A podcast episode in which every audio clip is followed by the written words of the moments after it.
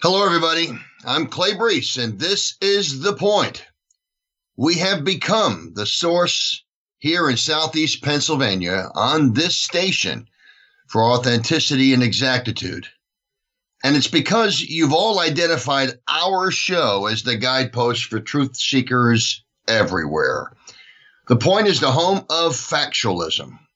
Folks, we appreciate you all taking the time every week to spend time with us for tuning into this show. We will have an action packed show today, and we'll be moving very quickly at the speed of sound today. We're going to provide an explanation to the unexplainable, folks, and we're going to expose, as we do every week, with our expert opinion, the Pravda Propaganda Fake News Network and their media malpractice that's occurring every day. So let's jump right into it. Folks, what's amazing to me, and, and again, we're looking at the polls and we see the different polls that are out there. And I, I just want to point to a couple of things. First off, I've said this before, a poll, a poll can be made to show anything. For instance, uh, polling companies like NBC News, Wall Street Journal, when they tag team their lousy poll, what they and they did it four years ago, they're doing it again. Okay, they put together a poll uh, that shows like 45% Democrats and 36% Republicans, with the balance, of course, being um, independents. But what's even more compelling is where they get their Democrats. Where do they get their Republicans and where do they get their independents? What percentage of what votes and where come out of what areas? Things like that. Demographics geography, things like that. This is what polling companies look at propensity of voters, things like that. So these poll companies, for instance, if, if, if you were to try to get a poll here in Pennsylvania and you wanted to slant the poll, then you would immediately um, oversample Republicans, the percentage, of course, of Republicans uh, here on the main line, and you would undersample Republicans in the middle of the state in Berks County, things like that. So if you wanted to show a poll and you want to say, well, I, you know, if you want to, if you want to represent your poll as having accurate percentages of Republicans and Democrats, you can do that. And at the same time, you can achieve your purpose of getting slanted Democrats and slanted Republicans just by where do you get the Democrats and where do you get the Republicans and and whatnot. And I, I think what's interesting is, I mean, we've had, I, I know people that have been polled uh, that by some outfits, some some outfits somewhere. But they get they got polled and they were asked, "Are you uh, registered Republican?" Yes, I am. they would ask, um, "Are you a uh, a true conservative Republican?" And I think what you know, of course, the answer to that would be, "I'm a, I'm a conservative." Okay, well, we have to, uh, and this is what happened twice. Uh, well, we already have our quota on that, so thank you very much. They hang up and they disconnect, of course, and they go on to the next Republican in the list. They're calling Republicans, as I said, they're calling Republicans uh, in certain areas trying to find out. They're, they're basically looking for anti Trump Republicans. That's what I get out of this. If they're able to say, okay, well, we have 36% of our sampling was Republican, and they sampled 800 people well, they could easily throw that poll off by oversampling 30 Republicans on the main line. And I guess that's where I'm at. Uh, oversampling by, by, by 30 more than they should have. I'm not saying you don't get Republicans on the main line. I'm simply saying you need to get Republicans from all the state. I'm also saying that 800, 800 is a very small sampling. Okay. Um, I mean, when you look at the actual poll that I've seen, uh, that and the polls that I kind of trust are like the Sunday Express Democracy Institute poll, which uh, surveyed like I think it was like eleven or twelve hundred people, fifteen hundred people it was, of, and it was likely voters. Uh, the NBC News Wall Street Journal uh, polled 800 registered voters. So again, I think it was quickly thrown together, and it was designed to, uh, as it was four years ago, to to, to skew opinion and to push people. Uh, to be afraid of, uh, you know, that basically to suppress Trump's energy, okay, Trump's enthusiasm, you know, and, and it's not working. Again, this per, this particular poll, the Sunday Express Democracy Institute poll, showed Trump up by a point, uh, and this was after the debate. It has him up 46 to 45. and it gets into the battleground states and so forth. And it talks about how Trump's up in Florida, how Trump's up in Minnesota, how Trump's up in New Hampshire, uh, you know, uh, just everywhere. Trump's up in all the battleground states. Okay. And I think what's interesting on all of this is, again, even compared to the Zogby poll, the Zogby poll also showed Trump up by a point. And, and that poll, again, uh, I thought was interesting was uh, that one as well was a, a little bit of a well, I think the samplings were, were just a little off. But whatever the case is, Zogby also has a different way of doing polling. I don't really like to look at the Zogby polls because I don't think they've ever gotten one right.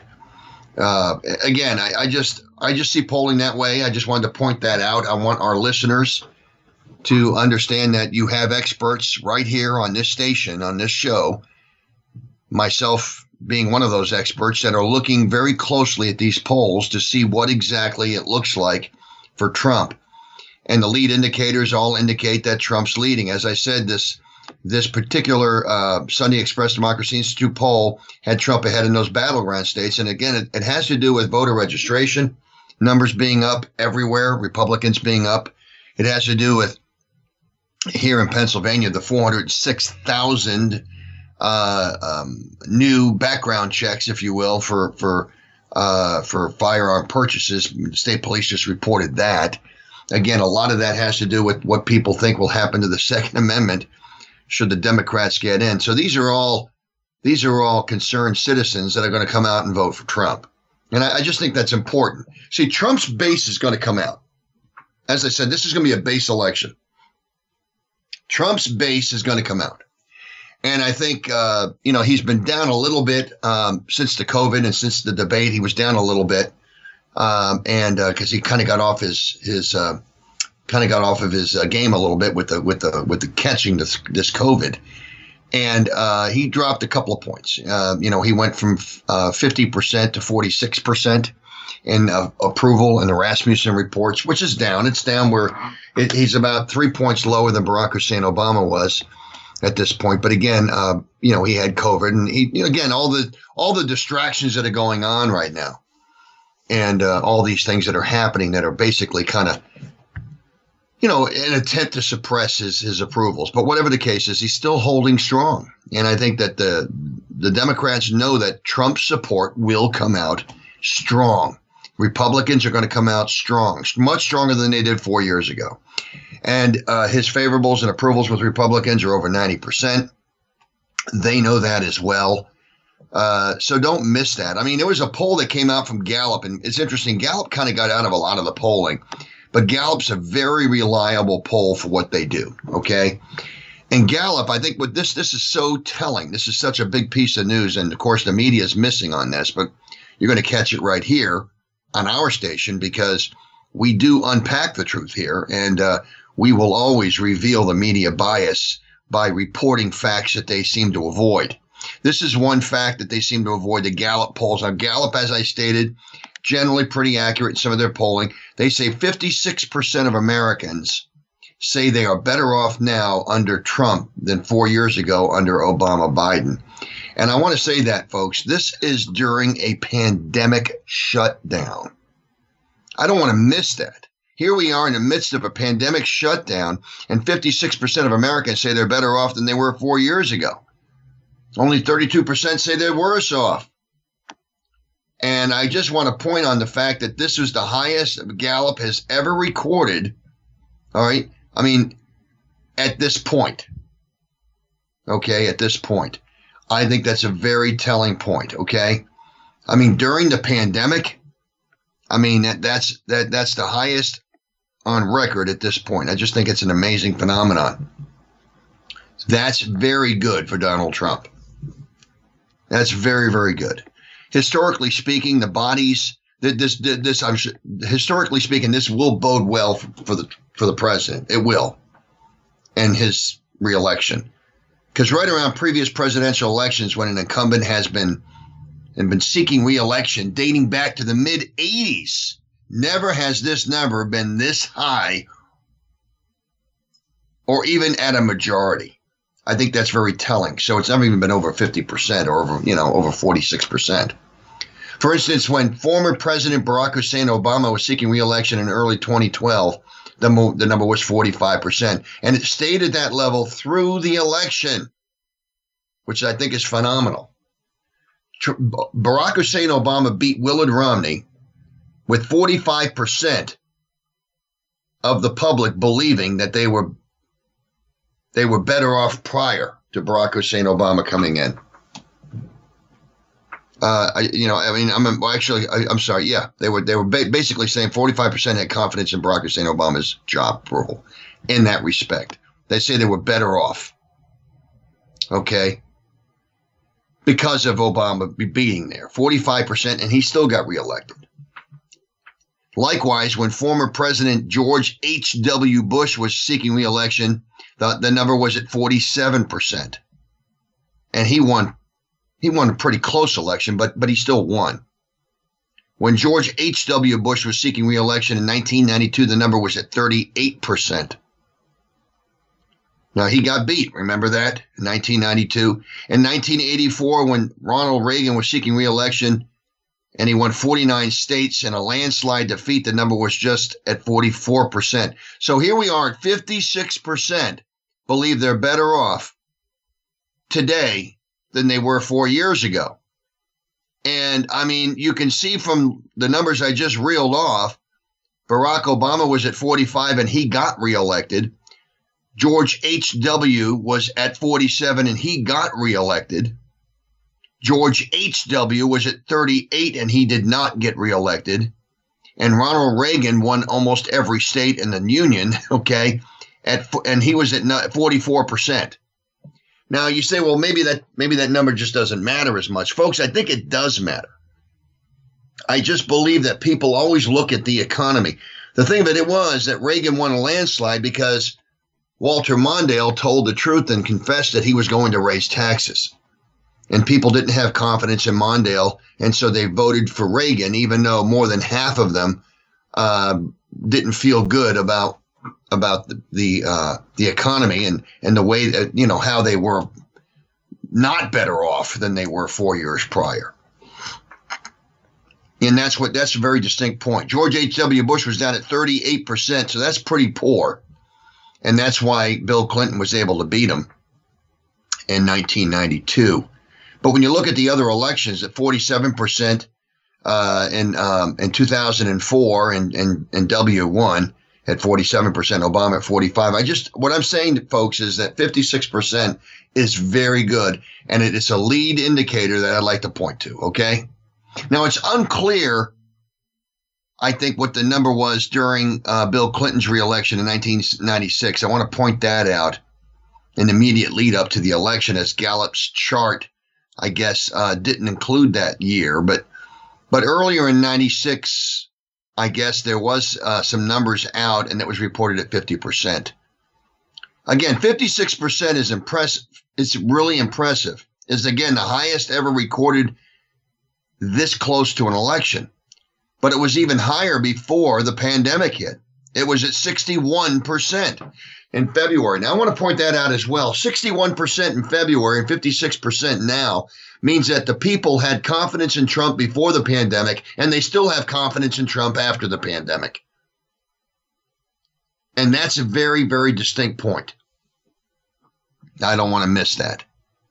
Folks, I said this before. I mean, you know, I believe that that Trump's going to win. I mean, you got Joe Biden out there avoiding these questions. I think what's really interesting is Joe Biden's out there now not answering the question on stacking the Supreme Court. He avoided it in his debate with Trump. Uh, he just went into his, you know, get out and vote speech as he looked at the camera, and Trump let him go on for about 10 seconds with his repeating, please just get out and vote. You make the decision. You get out and vote. And as he's getting into his little, his little mantra, if you will, Trump looked at him and said, Are you going to do it or not? Answer the question. And of course, Kamala Harris had the same question posed to her at the vice presidential debate, and she too failed to answer the question. She said, because people are already voting, we're going to let them decide what they want. And then, of course, in Arizona, they were just there practicing social distancing. Uh, they were standing at least 20 feet apart, Kamala and Joe. Nobody else in the building. and they were being asked by a reporter, Are you going to stack the Supreme Court? And again, he said, I know that you want an answer to that question, and I, I know you'd like it. I understand why you'd like me to answer that question, but I'm not going to, Joe Biden said, because I don't want you talking about it. What's interesting is he's afraid of saying what it is. He, he doesn't, he's afraid of telling the truth and saying, yes, he plans on stacking the court because he's going to lose, lose the entire country. And he's afraid of telling, the, he's obviously afraid of lying to the public to appease his base by saying, no, no, no, I'm not going to appease. I won't be stacking the court because then he turns off his, he turns off his radical base. So if he tells the truth and says, yes, he is, then he turns off mainstream America. And if he lies to tell, you know, to, to try to uh, appease mainstream America and basically convince them that he's a moderate of sorts, then he turns off his base. Either way, it's a lose lose. It's a question he does not want to answer. So when he said, I don't want you talking about it, I'm to, I'm to do a parody here. Joe Biden does not want to answer the question that's being asked of him because he knows that the media will want to talk about his answer. Folks, that's insane. That's where this guy is today. Uh, and, and it's just amazing. And I don't want to miss that. You know, Trump just came out of, I mean, he just, he, you know, he, he just rose up out of the, out of the rubble, if you will, but he rose up out of this coronavirus infection. So he's making a new appearance and he's becoming the symbol, a powerful symbol of America's recovery. That's what he is becoming. Okay. And I think it's very, very interesting because the, the Democrats know this. You got there's a huge distinction. You got the Democrats uh, wearing black masks uh, outside, inside, wherever they're at. They wear these masks. They hold a microphone up as they do these softball interviews, not answering any questions, and of course practicing the social distancing, afraid of getting the virus. And then Donald Trump's out there. He survives the coronavirus and uh, you know he's his diagnosis and his recovery has become a symbol of America's recovery, and I think this is what they know.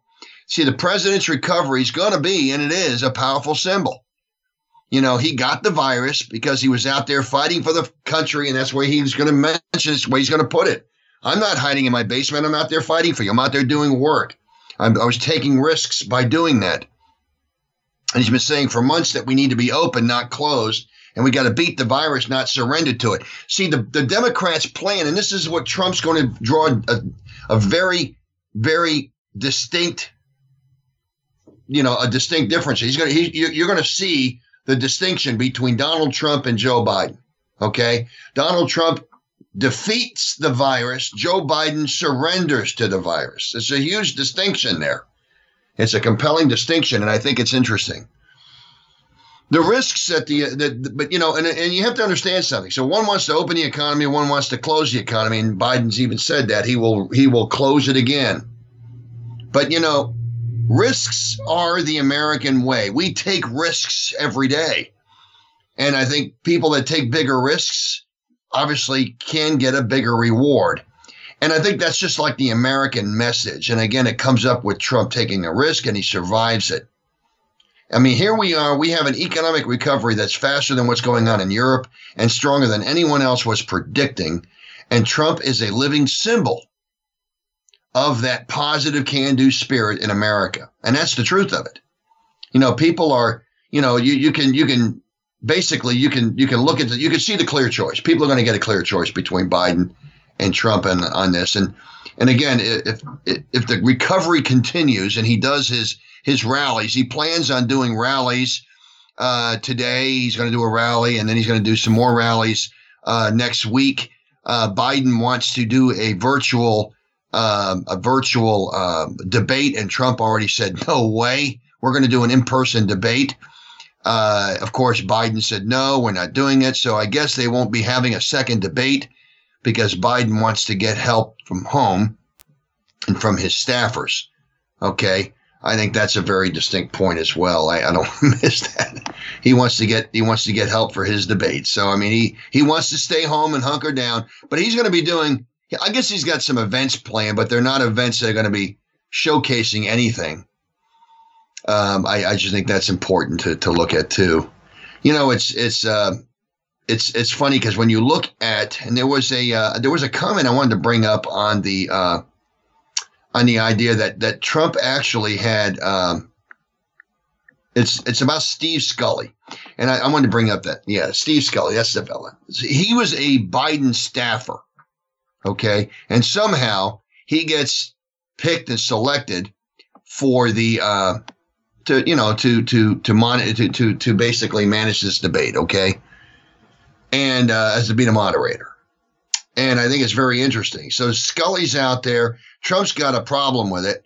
I guess uh, Scully claims somebody hacked his Twitter account and uh, sent a tweet to Scaramucci should he respond to Trump's criticisms.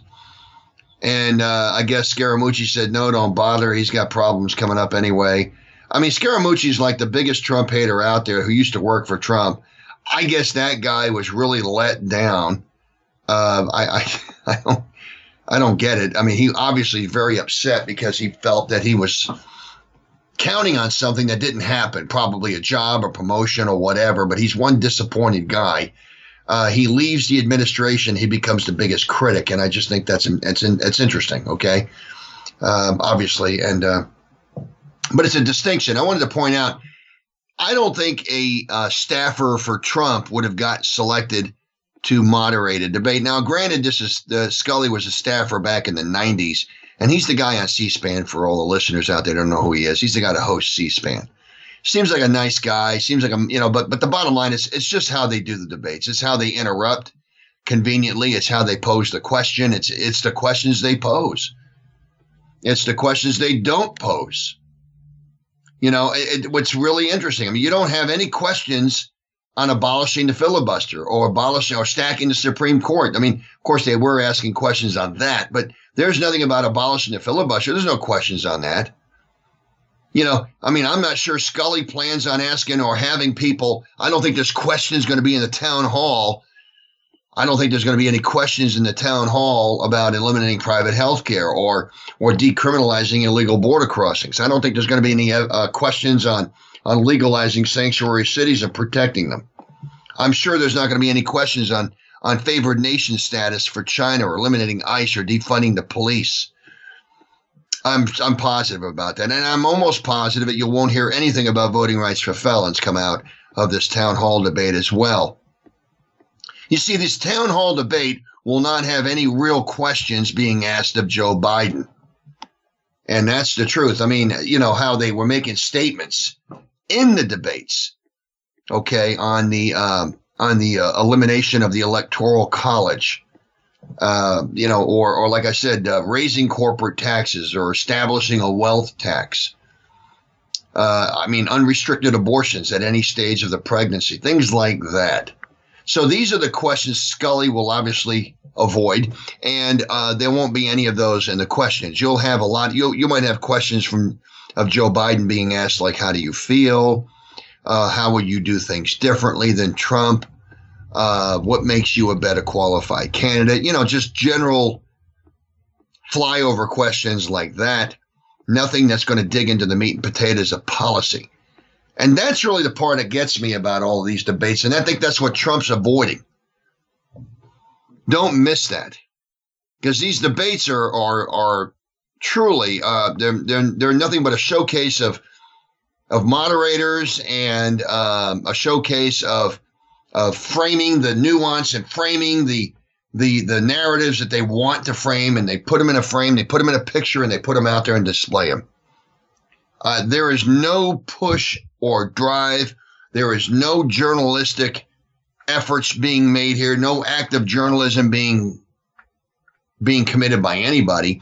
And the town hall questions, and I want to f- sum it up with this the town hall questions and the people with the questions are selected by the debate commission. Okay. So they're not really, de- they're not selected by, you know, by, by the candidates.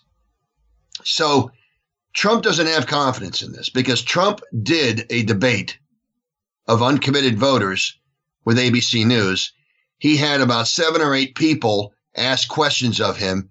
And if you watched that town hall meeting that was set up by ABC, that town hall, all the people that asked Trump questions were claiming to be, well, ABC claimed were undecided, uncommitted. Folks, if you watch the narr- if you watch the town hall, you'll see none of them, none of them were uncommitted. They were all committed to Biden. That was the one Trump did on ABC. Biden did one on CNN, and he just did one recently on NBC. And of course, nobody really watches them. But but the bottom line is again stacked questions for Biden. These are all Biden questions, possibly un- uncommitted voters. I mean, you didn't have a cross sampling of, of of different types of professions. You didn't certainly didn't have a cross sampling of Republicans and Democrats. You just had a bunch of Biden supporters. So these town hall events, the three that have already been done, were giant setups. So this meeting was going to be a town hall meeting with questions being uh, determined by the debate commission, the, the very people that picked Steve Scully, who was a former staffer for for Biden. I mean, it was a bunch of years ago, but it doesn't matter. This, this guy is the, you know, he's the guy they picked. So the, the distinction here that I'm trying to point out is that we can rest assured that the questions that will be asked will likely not be pointed questions on eliminating ICE, giving China or pursuing or furthering China's favored nation status, you know, jobs in China versus here, or eliminating the border walls, or or or decriminalizing illegal border crossings, or making sanctuary cities a plausible opportunity and legal. Okay. Uh, eliminating student uh, debt by causing taxpayers to pay off all this debt.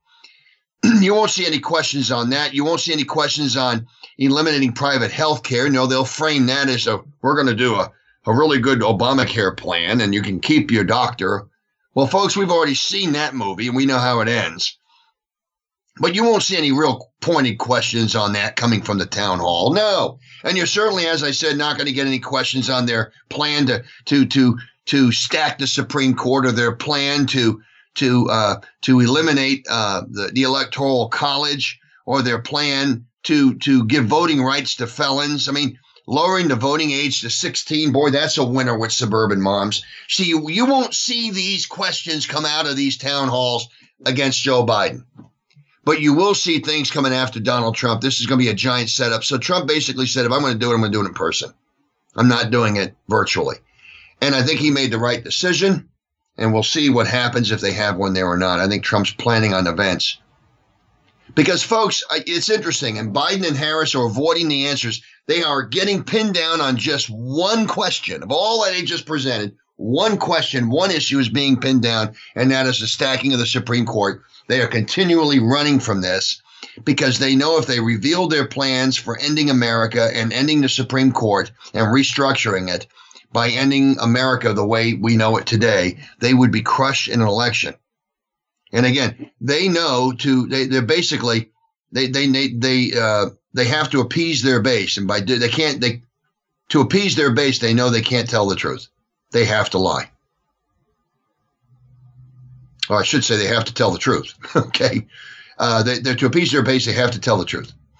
If they if they if they tell the truth, they'll appease their base and turn off America. If they if they lie and say they're not planning on stacking the court, they're going to turn off their base, but be okay with the rest of America, I guess, in that eye. But the bottom line is, it's bad for them. It's a lose lose question. If you want to know how the Democrats plan to govern if they ever get in charge, just look at what Cuomo's doing how they've successfully killed small business in New York. Folks, somewhere in, somewhere in New York, somewhere in New York City, there's a restaurant at 25% capacity right now. They're all losing money, every one of them. They're all losing money. It's horrible what's going on.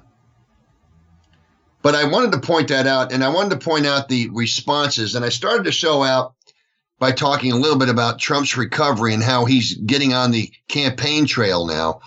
But it's I want to jump in there, shift gears here a little bit.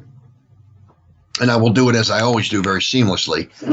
But I want to bring this out because this is a very important point that the media is basically shaming Trump and shaming Trump supporters. All right, here's and here's Trump out there. He gets out, he gets home from the hospital he stands on the balcony over there and he's got the grass in back of him. He's outside the building, takes his mask off, and everybody has an apoplectic fit when he does that. And uh, he starts encouraging hope and he puts it out there. I have a, he has a message of hope. and encouragement, and they're calling him heartless. They're saying that basically Trump's cheerfulness is an insult to those who are fearing the virus. So he's insulting those that have fear. Trump's trying to lift them out of fear, folks.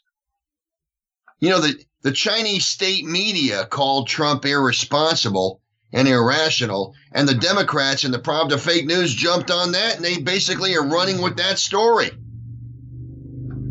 I mean, you'd think you parachuted into Twilight Zone or something, folks. This is amazing. They're accusing Trump of insulting those who wear masks and live in fear for breathing. They're accusing him of doing that. It's just irrational. This is crazy. The Democrats do claim that taking your mask off or not wanting to wear your mask is a you're, you're, when you when you do that you're questioning COVID theology and committing some sort of obscenity. This is what they do. They call Trump utterly insane and dangerous. Folks, there was a video of Trump assuring America and they basically called that video of encouragement to America immoral, insane, and dangerous. That's what the fake news called this. And these fake anchor, these fake anchors completely lost it because Trump stood by. He stood on the balcony of the White House and they they they they treated him, I guess they they were acting like he was some kind of a bioweapon or something. It was amazing. Oh my goodness, he's breathing the same air as, as I am. Oh my goodness. this is what these people are doing. They're calling it heartless, folks. But what I think is heartless is to call somebody who ha- who got sick with this as deserving it because they didn't wear a mask. That's what I think is heartless. They've twisted it into saying Trump's heartless. Well, let's look at Governor Ralph Northam of Virginia because Governor Ralph Northam of Virginia, he got the virus. He got sick and he was always wearing masks. So did he get sick because he was wearing a mask? Would masks have helped him anymore? I mean, he was wearing masks. But see, you didn't hear anybody out there questioning the the the, the you know the, the the ability of a mask to protect us. You know, questioning the effectiveness of a mask. You didn't hear anybody out there doing that, and you certainly didn't hear anybody out there saying that uh, Northam deserved to get the virus because, I mean, you know, you didn't hear anybody wish him, you know, wish him bad or anything like that. But they did it for Trump. I mean, we actually had Chris Hayes out there who put out a Twitter calling for a Truth and Reconciliation Commission, and we had thousands of people like that. They want the government to create a reconciliation commission for anybody who didn't wear a mask. Folks, these Democrats wrecked the economy with these lockdowns. They scared voters into using a mail system. And again, these are the same people who tell you to wear a mask while you jog, cut grass, drive your car, or stand alone on a beach this is an in, this is truly an insult, folks, to common sense and science. That's what this is. When you tell voters to disregard any confidence they may have gained because they've been living with this virus for eight months and they haven't got it, or maybe they got it and got through it, but they when their when their fear levels come down, okay, you have the government, the Democrats out there saying, "Oh, you know, don't be you to get rid of your fear is shaming those that have fear. So don't do it. You have to show your support by wearing a mask. It's like a symbol anymore. And and then request your mail-in ballot. Okay? I mean it's like virtue signal. Okay, so now they're out there telling people to request their ballots. Okay, they're also telling people to these business owners to to give up loyalty to their uh, fellow business owners and fellow citizens and give their loyalty to the state by by basically, uh, you know, snitching on them if they if they uh, go over the 25% in New York, um, uh, you know, the seating capacity, and they end up seating 30% to, to to rat them out to the governor and to to the mayor so that they can get in trouble and lose their licenses or whatnot. Folks, don't miss it. You know, but I think what, what I wanted to get out of all this was Trump is actually now going to be the symbol of, of, of living through this and the symbol of victory. And this is what I believe is going to happen. You got three weeks to go before the election, folks. I'm telling you, there's a lot can happen here. And I believe that the Democrats got way out over the skis with this with these mail-in ballots. I really, really do. I believe I, I believe I saw a report that had 1.6 million mail-in ballots were requested, or absentee ballots were requested in Pennsylvania, and only about six or seven percent were actually returned. In other words, um, you know, person used it, voted, and mailed it in. So you still have 94% of all the ballots that were mailed out that haven't been haven't been used yet. This is concerning to the Democrats. Because you see, folks, they've requested people to collect the mail in ballot. And if you collect a mail in ballot and if you lose it or misplace it and can't find it or spill coffee on it or whatever, uh, in some way uh, you can't use it anymore. What are you supposed to do? Well, I guess you could turn it into the precinct, but you'd have to have the ballot to do it. If you lose it, you can't even do that. You can't request a second one. Or there might be a process to do that. I'm not sure. But whatever the case is, it really complicates things. So they're concerned that they haven't gotten a lot of them back yet a few weeks out from this election. It's going to be very interesting to see two weeks from now where they're at on the actual number of ballots received. And if it's not over 20, 25%, I'm sure they're going to panic like crazy. But whatever the case is, I think it's important. They're, they were trying to cripple the U.S. Postal Service by overwhelming them with mail in ballots. They knew that the Postal Service couldn't handle it. They knew that the, the county election services couldn't handle it. They knew that. But they wanted to overwhelm these the uh, the system, if you will, with these mail-ins and because they were banking on the fact that if the Republicans were to challenge ballots, it would have to go to the U.S. Supreme Court. And they knew with Roberts and Ginsburg on the court, Roberts being the Chief Justice, that he could bring it to the court and obviously be the coin flip for the Democrats and allowing mail ins, certain mail ins to continue to count regardless of what the law says in the state. So they know this. So this is the game they were playing on all this. And then all of a sudden, we watched what happened with the untimely passing of a Supreme Court justice. And now the Republicans are going to replace this liberal justice who passed away with a conservative that will likely vote in, in favor of, of, of the states doing their own thing with the laws and, and following state laws with the, with the mail-in ballots. In other words, signatures do matter. In other words, postmarks do matter. In other words, getting them in at a certain time does matter. Okay. So when the U.S. Supreme Court hears this and they're going to start disqualifying things in these states, the Democrats are the ones with all the ballots that can be disqualified because they're the ones with all the mail in ballots. They estimate about one half of all Democrats, or maybe even more than that, 65% of all Democrats requested mail ins. Only about 25% of Republicans did. So, I mean, they're really concerned about the fact that they're way out over their skis on this. And I think that they're looking for the, uh, you know, the, the agony of defeat. You know, remember from ABC Wide World of Sports, where the the skier comes down the downhill and the agony of defeat. And he does a really hard fall there. We all remember that back in the 70s. Well, this is going to be the agonizing agony of, of defeat fall that they're going to have here. And they're going to experience the agony of defeat with their own plan, their plan to trap the system, if you will, uh, with, uh, with, with activist judges at the helm and now that is being thrown out the window with Amy Coney Barrett. And I believe uh, they know now, as I've stated, they're, uh, they that Trump holds the Trump card. Okay. And they're seeing the agony defeat already. You can see how crazy they're getting right now. I just think that's very important. Okay. But it's it's really significant, and I don't want you to I don't want our listeners to miss this because this was their plan for five months. They've been terrorizing voters into risks of voting in person. So they've gotten all these people to request their ballots to push for the chaos and clamor on election day. And uh, now uh, Trump's holding Trump card. I mean, and and you know, and what's interesting here is is the is the uh, United States Postal Service is asking judges right now. Uh, there there's a uh, there a motion right now. The U.S. Postal Service has pushed a motion for clarification with the Pennsylvania Supreme Court ruling. Uh, and, and basically they're concerned. Okay. So there's a lot of concern with this. So don't miss this, folks. Don't miss this at all. You see, there's a lot of things breaking for Trump right now. And as I stated earlier, the Democrats know they got problems on all this.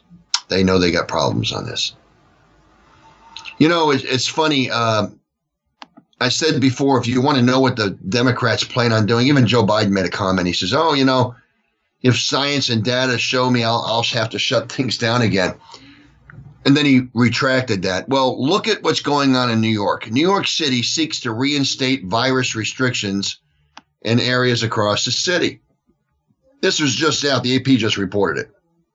The mayor said that he had asked the state for permission to close schools and reinstate restrictions on non essential businesses. Again, here we go with the non essential businesses in several neighborhoods because of a resurgence of the virus. I just think that's important, okay? And uh, again, the action, if approved, would mark a disheartening retreat for a city that enjoyed a summer with less spread of the virus, as this AP report puts out they had less spread of the virus than most other parts of the country. Okay, and they had only recently celebrated the return of students citywide to a uh, to in-person learning in classrooms. They just put that out there. But shutdowns are going to happen starting, I guess, in nine zip codes, and about 100 public schools and 200 private schools are going to have to close. Indoor dining just resumed a few days ago. It's going to be suspended. Gyms are going to have to close. Here we go again. The Democrat mayor said he's taking action in an attempt to stop the virus from spreading deeper into the city. Folks, it's amazing. I mean, the, the, the I mean, I, I, I, can just tell you, uh, they had 1,100 people test positive in Brooklyn in just four days. Just so our people, our, our listeners understand. Okay. That doesn't mean 1,100 people are suffering in, in the hospital. That just means people have the virus, you know, like Trump had it. Okay. Many, I mean, 99% of these people are going to survive it. So he's looking to shut down everything, okay, for what appears to be about 11 or 12 or 15 people that might die from it. Don't miss this. This is the plan they have. Their plan is to break the economy. Their plan is to destroy the middle class. Their plan is to destroy our lives and make us dependent on them and on government programs. Don't miss that. Don't miss that, folks. I, I just think it's really interesting. And, and again, their plan is to cheat on these elections. I think that's an, that's a very important thing too. I mean, they're looking to cheat on these elections, and I think there was a. Uh, I mean, that's what they're looking to do. They're, they're just looking to try to get through it. But now the the Supreme Court's going to change all of that. But again, they're they're trying their best. I mean, you, you look at what they're looking to do in states like North Carolina, Pennsylvania, New Jersey, Okay, Nevada. Okay. I think John McLaughlin had made a statement. Uh, he's a pollster that Trump had hired.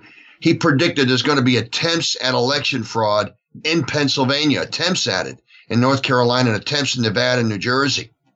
He emphasized how there have been attempts to ballot harvest and also get rid of signature verification amid the push for mail in ballots.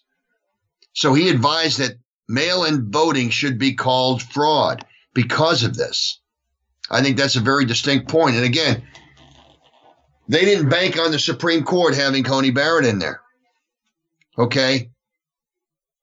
But the, the key is again, you want to see what the Democrats are doing.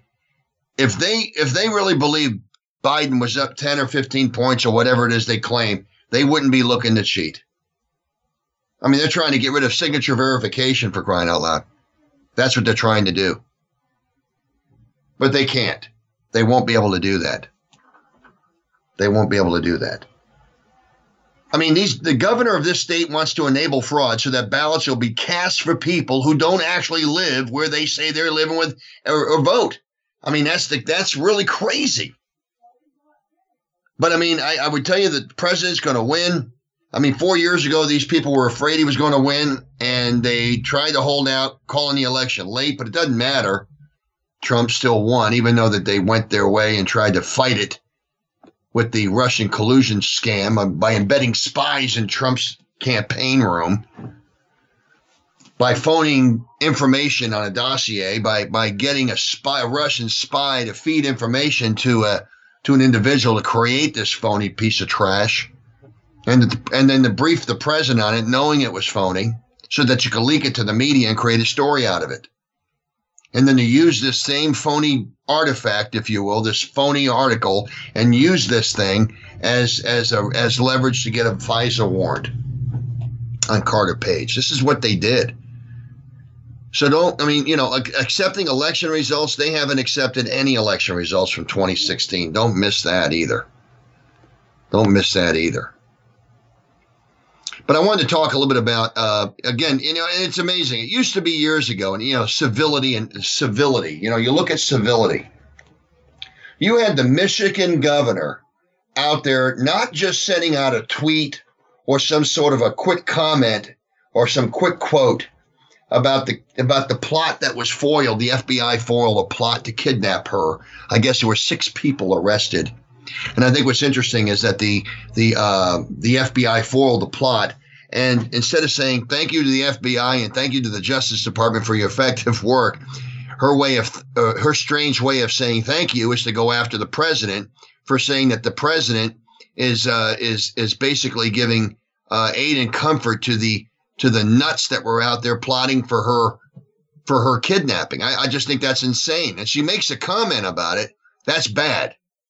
But she went 10 times worse than that. She didn't just make a comment, she did a news conference on it. She actually did a, a, a press briefing. I'm blown away with no evidence of anything. She's out there declaring political hyperbole. I am blown away by this. As I said, Axios, and I believe it was Survey Monkey, said that 92% of Republicans see the press as, as putting out bad information or incomplete information or untruths or lies, at least some of the time. But what's more compelling is 80% of independents feel the same way, and almost 40 something percent of Democrats do. So we see a majority of this country, certainly at least two thirds of it, don't trust what comes out of the press. And this is why. Because the press is giving the story, this particular story, all the wheels that they think they can give it, all the traction they want to give it by their reporting it, they're trying to give it some level of credibility. But because they've lost all credibility with the American public, by their reporting it, they're just showing their their bias. I mean, here they are reporting on a press conference that this this governor of Michigan puts out there, which was complete political slander and hyperbole. I, it's unbelievable. But this is what the Democrats have been reduced to. They'll come out there and do press conferences. Governors will do press conferences. I mean, accusing the president of the most vile, of the most twisted acts. Okay. I mean, I'm not just talking about policy issues. I'm talking about going way beyond that. Accusing the, pre- the president of despicable acts and, and do this without any kind of repercussion whatsoever. Doing this just conscience free. I mean, there's no political repercussion, at least not right now. She might lose her next election over it, but I believe that's coming up in two years. I mean, whatever the case is, politically, I think the Democrats know they're in trouble in Michigan. Uh, Josh James is likely to win his seat and take the Democrat senator out. Uh, politically, uh, re- retiring the Democrat back to political, uh, back to private life. Uh, Josh James is likely to win. I think Trump's going to win. I, I think they see the real numbers in Michigan. See, if Biden was ahead in Michigan by 10 points, you wouldn't see the governor out there putting this kind of a press conference out there. This is absolute desperation on their part. Absolute desperation, and they know it. But make no mistake about it, Trump is going to prevail. I think what's interesting, I mean, it's interesting is one of these people that were arrested by the FBI for this kidnapping plot. One of them had video clips, and on the video clips, he's basically out there denouncing Trump. He doesn't like Trump. Trump's a tyrant. I mean, he wasn't a fan of you didn't you didn't hear in his voice that he was encouraged at all to do what he did by Trump's words and whatever. I mean, that this is insane, and people know this. This is going to be out there. People are going to see the insanity of this. I wouldn't vote for these Democrats. I'm telling you, I, I would, I would, I wouldn't vote for any of them, folks. I mean, they're gonna. I think the Democrats are to lose miserably. There's three three plus weeks to go before the election. They know they got real problems. Uh, there's going to be at least one debate uh, that they'll do in person. I'm not sure they're going to do uh, the town hall. Uh, Trump's just going to do his rallies. He's going to get out there and do his rallies. And the Democrats are going to go apoplectic because he's out there doing rallies when he just recovered from COVID. And they're going to claim that he's out there being a super spreader, uh, that he's being, uh, that he's shaming all these mask wearers. But what's going to happen is he's going to wake up America. They're going to say this guy had COVID and now he's out doing rallies 10 days later. What's up with that?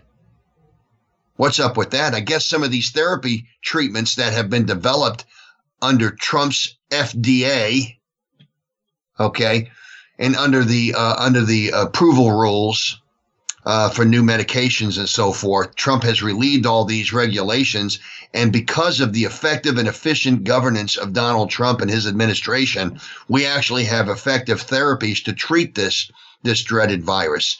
So someone like Trump, who's 74 years old, who's probably about 40 or 50 pounds overweight, uh, who fits some of the characteristics, if you will, of somebody that has risk. Uh, 74 years old for sure, being one of those characteristics, uh, has recovered so quickly because of these therapies are so effective. So don't miss this, folks.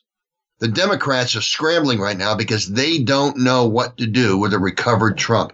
They don't know what to do with with uh, the new symbol of America's recovery, which is Donald Trump.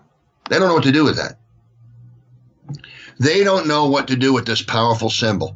You know, Trump's the type of guy. Trump could walk into a room, a building, he would light it up.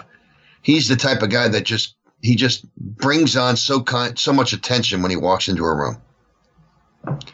Biden doesn't. Biden has lifeless eyes uh, and sunken cheeks, uh, cheeks, and he just looks like he's 100 years old. He has no energy at all. I mean, even this thing right now with the 25th Amendment, what's interesting is that you have the House right now making preparations either to go after Trump in a second term or to uh, go after Biden in the first term by, by taking him out because of, of reasons of mental incapacity. Uh, they're going to claim Trump has it, even though he doesn't have anything like that or they're certainly going to push Biden through the hoop because Biden does have the onset of dementia. I think people can that have looked at him see this. But whatever the case is, he's certainly uh, declining mentally, and I think that's important. I mean, you've got Donald Trump becoming America's symbol of recovery, and Joe Biden, well, I guess hiding in his basement. Donald Trump did more campaigning in the 10 days he had COVID than Joe Biden did in those 10 days he actually out campaigned Biden by doing more than Biden did. I, I, should say he was more visible. I mean, Biden puts a lid on his campaign every day. Every day, Biden puts a lid. What that means, folks, is he basically tells the press, "No more news today. I'm going to bed." So Biden turns off, puts a lid on his campaign every day at about oh about nine, ten o'clock in the morning. He might come back. I mean, he'll put a lid on it for the day, or he'll put a lid on it about noon. In other words, he'll do an act and then he'll go home. He works a half a day and then he quits. I mean, this is a guy who is just doing what he can. He doesn't want to get out there and let America see him for what he really is. And and and they don't want to he doesn't want to get lost in his thoughts, if you will, on camera. He just doesn't want to do that. But make no mistake, folks, Joe Biden's got Joe Biden's going to run into a real problem here because again, Donald Trump has become the symbol of America's recovery. And it is a powerful symbol, folks. Make no mistake about it. And Biden's going to have a hard time with this. You know, I, I, just want to comment on one other thing as I wrap the show up. Don't miss this, folks. Trump's out there doing what he can to encourage people to lift their spirits and let them know, folks, that he beat the virus. He beat the virus. And we too can beat the virus. He's going to show through his living and through his campaigning that he defeated the virus. And he will continue to show that Joe Biden, as Joe Biden wears his mask, that Joe Biden and Kamala Harris are surrendering to the virus. I think the mask itself, when, when we've lived eight months with this virus, folks, you have to understand there's going to be a lot of herd immunity out there. And we know what herd immunity is. We've known what it is for the last hundred years. This virus has been out there for a long time now, and people either there's a lot of herd immunity out there. But make no mistake about it, folks, this is the reality that we're in. And uh, as I stated before in earlier shows, the governor of the state and the governors, all these Democrat governors, they long for ship, they long to make this virus the reason for ruining the economy, and that they would bring it back in their own form, their own socialist form. This was what they needed to happen. It, the only problem was they weren't in power. Trump was. And I think that uh, when you see 56% of this country feel that they're better off today than they were four years ago, whereas 44% in prior presidents and 46% and whatnot felt they were better off than they were four years ago, and those presidents won re-election. I feel pretty good about Donald Trump's chances at 56%. And I would also suggest, folks, I feel very good that that number was at 61% prior to the shutdowns. And then after the shutdown and where we are today, it only came down five points. I think that in spite of uh, here we are with this raging pandemic, if you will, what the Democrats claim is raging, okay, all the problems out there with society.